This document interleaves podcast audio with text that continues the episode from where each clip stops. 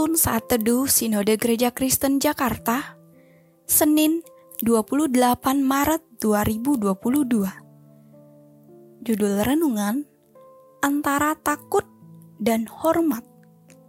Nats Alkitab terambil di dalam kitab Amsal pasal 1 ayat 7 Takut akan Tuhan adalah permulaan pengetahuan, tetapi orang bodoh menghina hikmat dan didikan. Teman saya bernama Andi.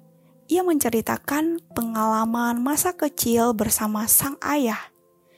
Di latar belakangi profesi anggota TNI atau Tentara Nasional Indonesia.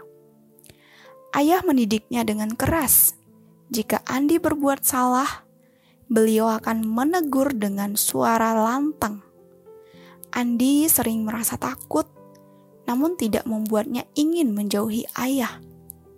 Alasannya karena Andi memerlukan kehadiran sang ayah. Ayah yang memberinya makan setiap hari, melindungi dari bahaya, dan mendukungnya saat susah. Rasa takut itu justru membuatnya patuh dan hormat pada ayah. Perasaan itulah yang dialami penulis kitab Amsal. Dia mengatakan, takut akan Tuhan adalah permulaan pengetahuan.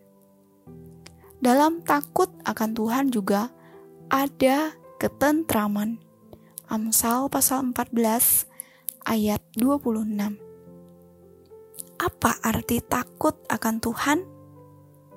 Takut akan Tuhan mengandung dua arti Pertama, takut dalam arti ngeri atau gentar. Alkitab mencatat banyak cerita tentang reaksi orang yang takut ketika berhadapan dengan Tuhan. Misalnya, kehadiran Tuhan di dalam api. Keluaran pasal 19 ayat 20 atau suara Allah yang disimbolkan dengan guntur dan petir. Ayub pasal 37 ayat 4. Kedua, takut dalam arti respek atau hormat. Alkitab mencatat sikap ini sebagai hasil dari relasi yang baik dengan Tuhan. Kita percaya sepenuhnya pada kebaikan Tuhan. Takut dalam artian ngeri lebih merupakan reaksi yang berlangsung sementara.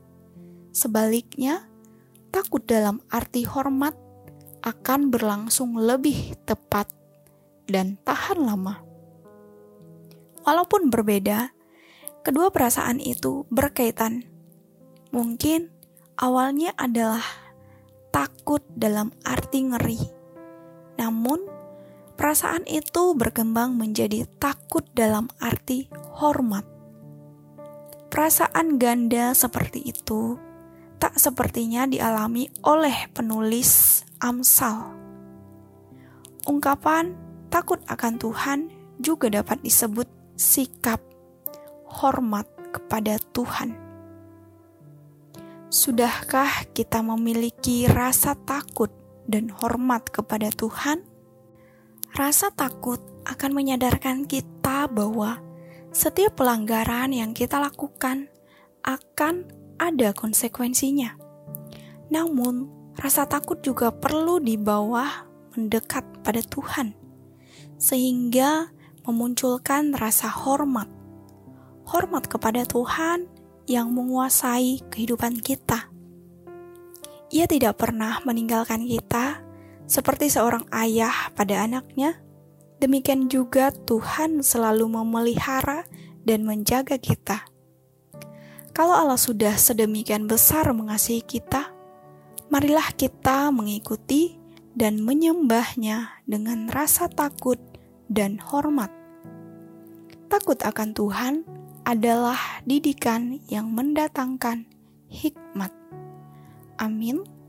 Terima kasih, Tuhan Yesus memberkati.